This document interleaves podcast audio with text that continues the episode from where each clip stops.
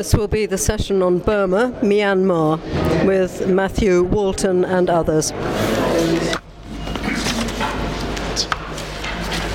Hi, everybody. Um, thank you for coming. Uh, you'll notice immediately that I am sort of in between voices at the moment, and, and so I'm going to do my best to kind of make this through in a reasonable way.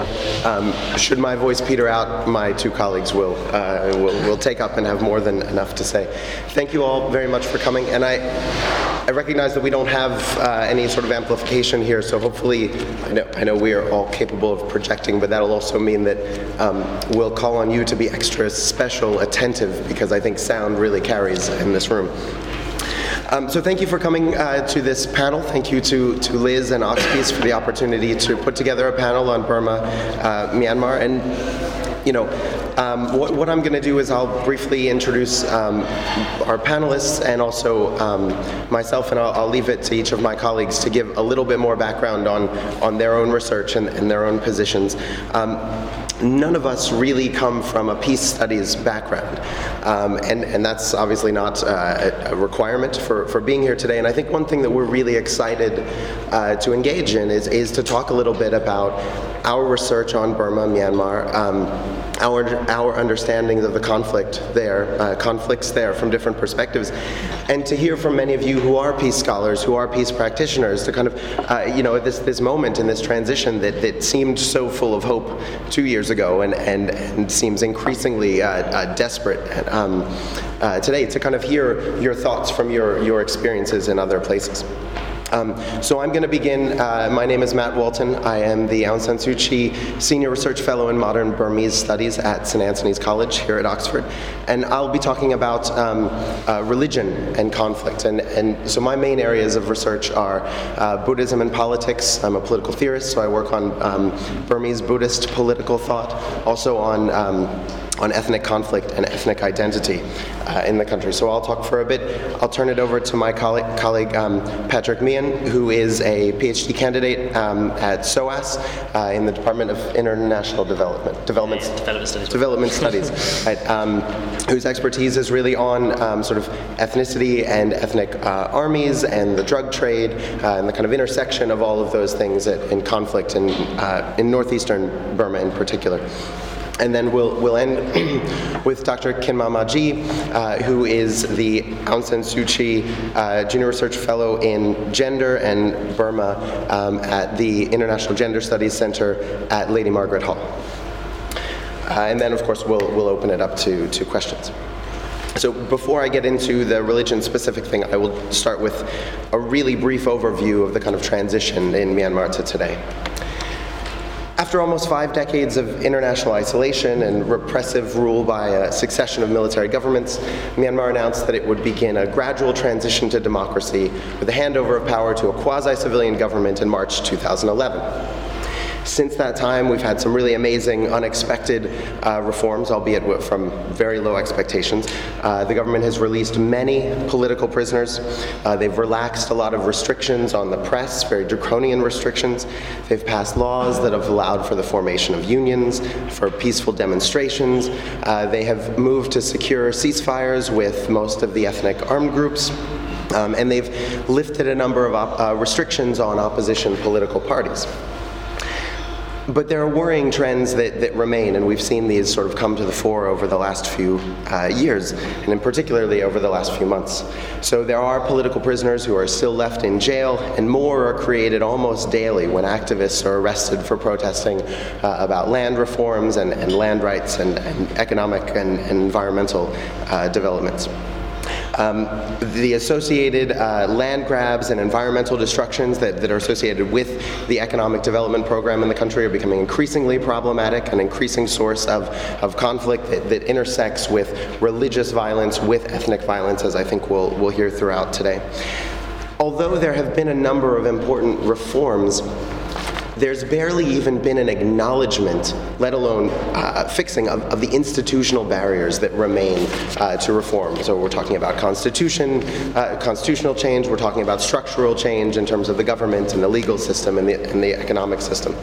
Um, even though the government has pursued a number of ceasefire uh, agreements, even during the ceasefire talks that they're engaged with right now, the Burmese military has been attacking ethnic armies in, in Kachin State and in Shan State, which leads many people to believe that they're kind of disingenuous in, in their uh, statements about peace. And even though many of the restrictions on the press have been relaxed, uh, a number of journalists have been arrested recently, and there's a great deal of confusion regarding uh, conflicting laws on, on press freedom, um, you know, and, and, the government kind of saying one thing and, and doing another. So, despite the dramatic reforms that are bringing new freedoms to the political environment in mostly urban areas, these reforms have yet to improve the lives of the country's vast rural population much of which much of which exists in a world that's far removed from the center both geographically and psychologically.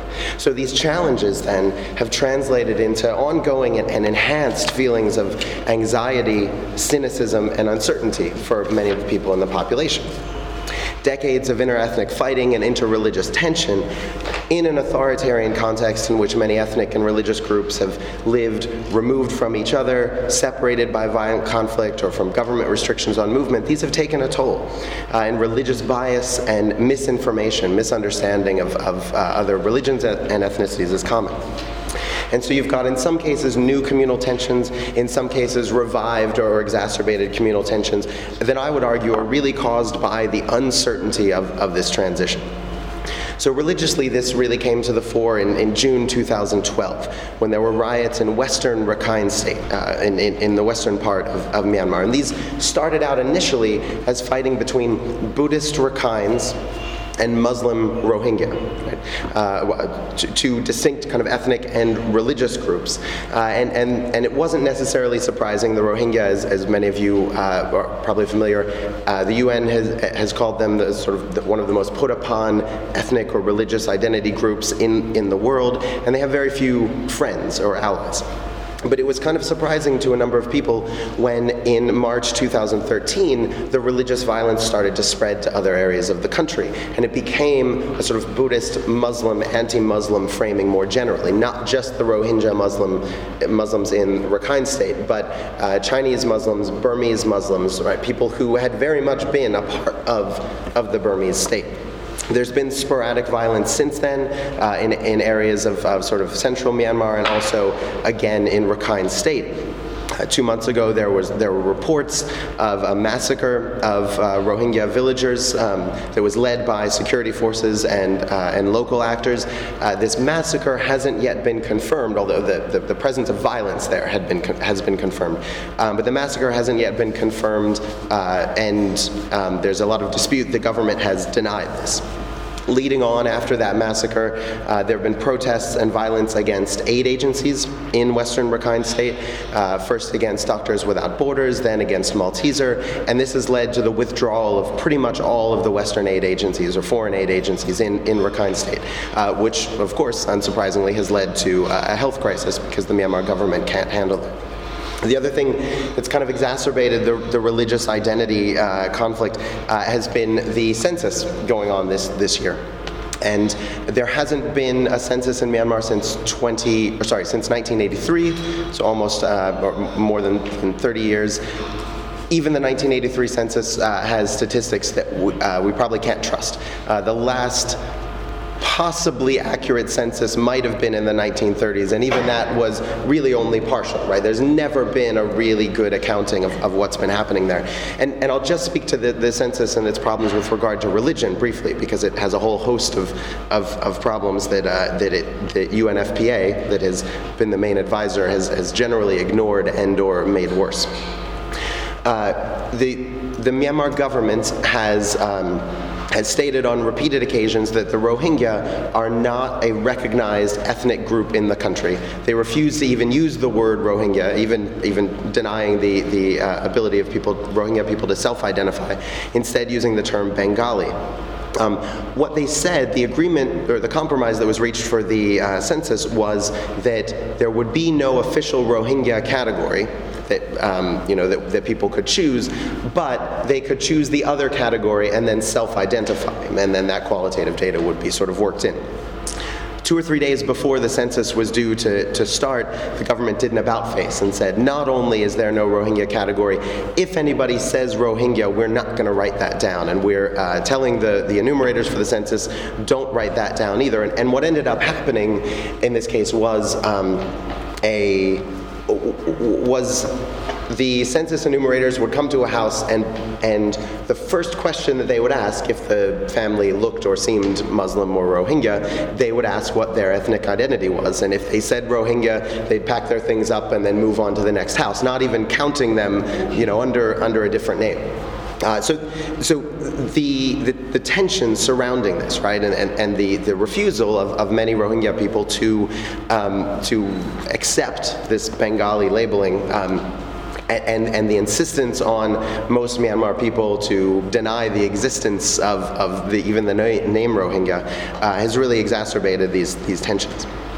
So I want to speak just a little bit about the dynamics of religious conflict in, in the country, some of the narratives that we've seen emerging, some of the justifications uh, that are there.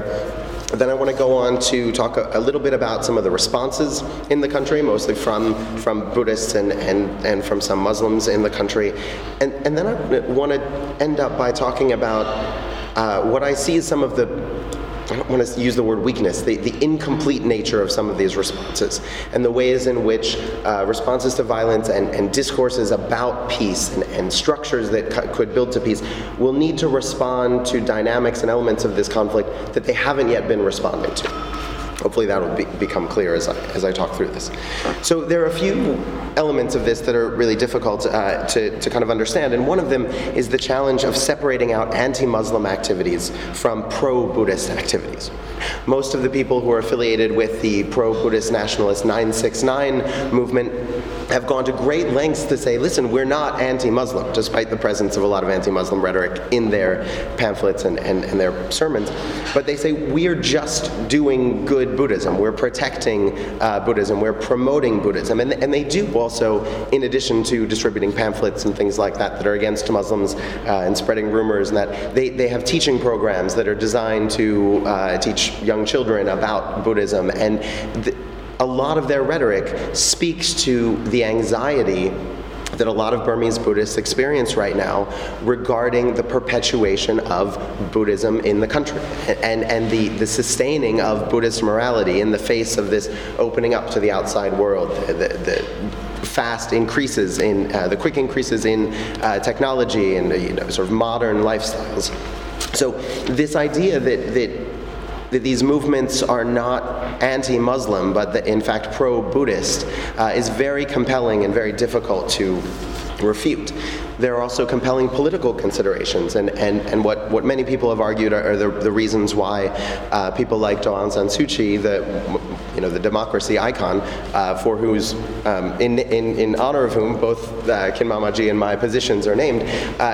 So she is kind of stuck in the middle of these political considerations where she wants to be president, she wants her party to, to win the elections in 2015, and it's a huge risk to alienate the Buddhist majority by speaking out in defense of, of, a, of a tiny. Um, uh, Muslim minority that has very few allies. So it's not just Daw Suu in this case.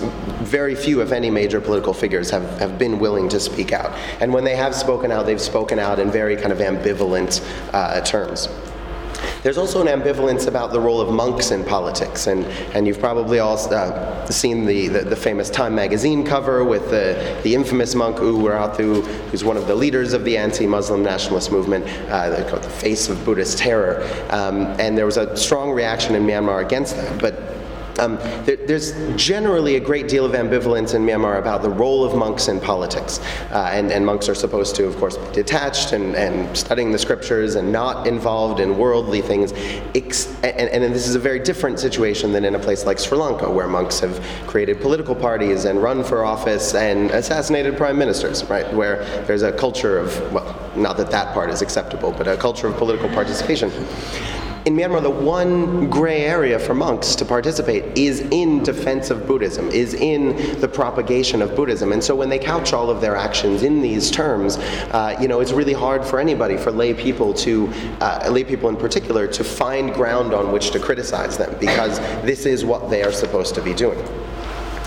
So we've seen a number of responses in, in Myanmar that, that have been encouraging. Of course, there's, there's interfaith dialogue. There had been inter, some, some limited interfaith dialogue happening uh, even prior to 2012, although it was, it was very rare.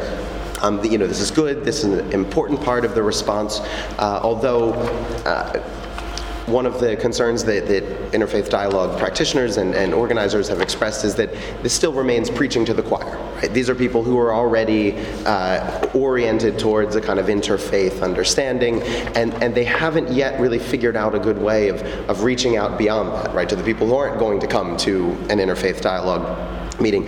There's also a real danger with uh, with perceptions of interfaith dialogue, and, and you know, we've seen this, um, you know, in the West, in, in the Islamic world, and, and other places where there are fears from people that interfaith dialogue is just a veneer for sort of secular humanist universalism that's seeking to dumb down and, and centralize all every uh, religion. And, and, so we've, we've heard that that concern, right? That, that in, from from Myanmar Buddhists that interfaith dialogue really means breaking down what's what's unique about Buddhism and what's important about Buddhism. And, and Muslims in the country have, have said the same thing.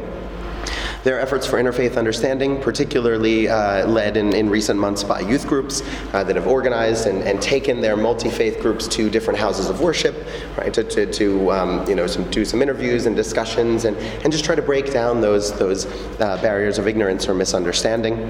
Um, there have been movements for more transparency about religious practice and religious teaching. This has come particularly from the Muslim community that uh, actually sort of uh, urban uh, Muslim leaders have themselves been kind of shocked at what has what they find is being preached in, in mosques and so they've moved to have more transparency about what's being preached uh, and, and, and what, what's taught in, in uh, schools and things like that.